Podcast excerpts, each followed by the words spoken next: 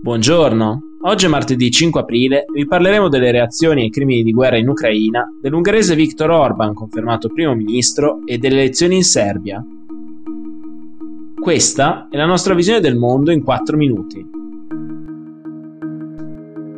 Nella giornata di ieri, giornalisti e osservatori di organizzazioni indipendenti hanno raccolto un grande numero di prove e testimonianze sulle numerose esecuzioni sommarie e violenze subite dai civili ucraini nelle aree occupate dai soldati russi nelle ultime settimane di guerra. Mano a mano che le truppe di Mosca si ritirano dal nord dell'Ucraina e dalle città attorno alla capitale Kiev, il bilancio delle atrocità scoperte dagli ucraini è sempre più grave.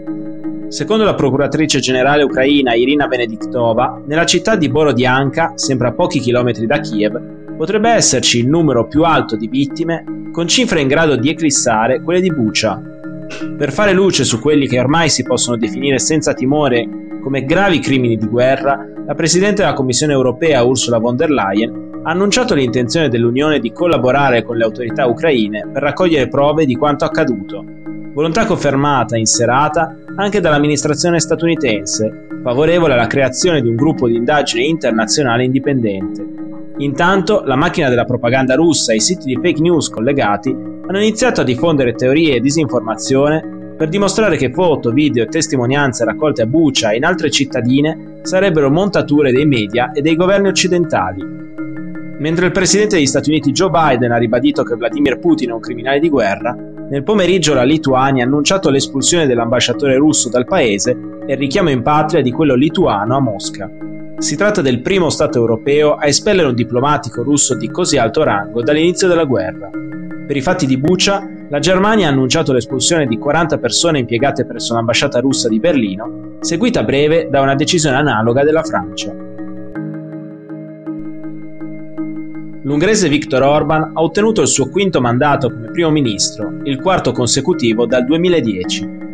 Alle elezioni di domenica, con il 53% dei voti, il suo partito Fidesz ha staccato di oltre 15 punti la coalizione di opposizione Uniti per l'Ungheria del candidato Peter Markizai, che si è fermata al 35%. A sorpresa, il partito di estrema destra Mia Zang, fondato dai fuoriusciti del partito nazionalista Jobbik, è riuscito a superare la soglia di sbarramento del 5% per entrare in Parlamento. Dopo questi risultati, raggiunti anche grazie a una campagna elettorale dominata dal partito di governo e dalla totale lottizzazione dei media, Fidesz ha conservato la maggioranza assoluta dei seggi in Parlamento.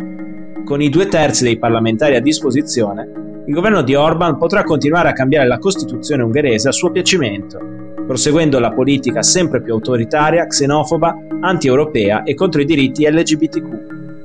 Abbiamo vinto anche a livello internazionale contro il globalismo, contro Soros, contro i media mainstream europei e anche contro il presidente ucraino, ha detto durante il suo discorso per la vittoria di domenica Orban, che ora non ha più remore a schierarsi a favore del suo sponsor russo Vladimir Putin contro l'Unione Europea e l'Ucraina. Non a caso, tra i primi a complimentarsi per la sua elezione c'è stata la leader sovranista anti-europeista del Rassemblement National, Marine Le Pen, che il prossimo 10 aprile sfiderà Emmanuel Macron per la presidenza francese.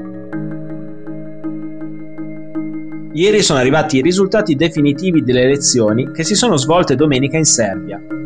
Durante la tornata, i 6 milioni e mezzo di serbi aventi diritto hanno votato sia per il presidente del paese che per il rinnovo del suo Parlamento monocamerale. Con il 60% dei voti si è riconfermato per un secondo mandato il presidente in carica Aleksandar Vucic, di centrodestra.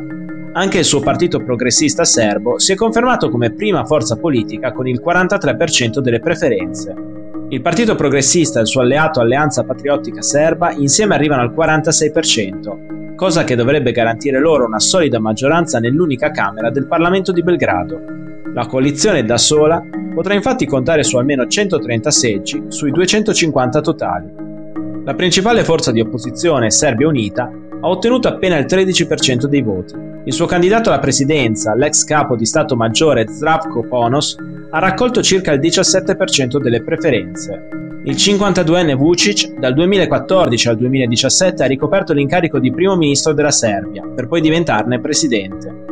Anche se l'ufficio della presidenza in Serbia ha funzioni rappresentative e formali, nei cinque anni di mandato Vucic ha rafforzato il controllo del suo partito nell'amministrazione e nei media del paese, Attivisti e politici di opposizione sostengono che ormai per lavorare nella pubblica amministrazione nel settore dei media, pubblici o privati, serva una tessera del Partito Progressista Serbo, che conta ormai 700.000 membri. Per oggi è tutto, dalla redazione di The Vision, a domani.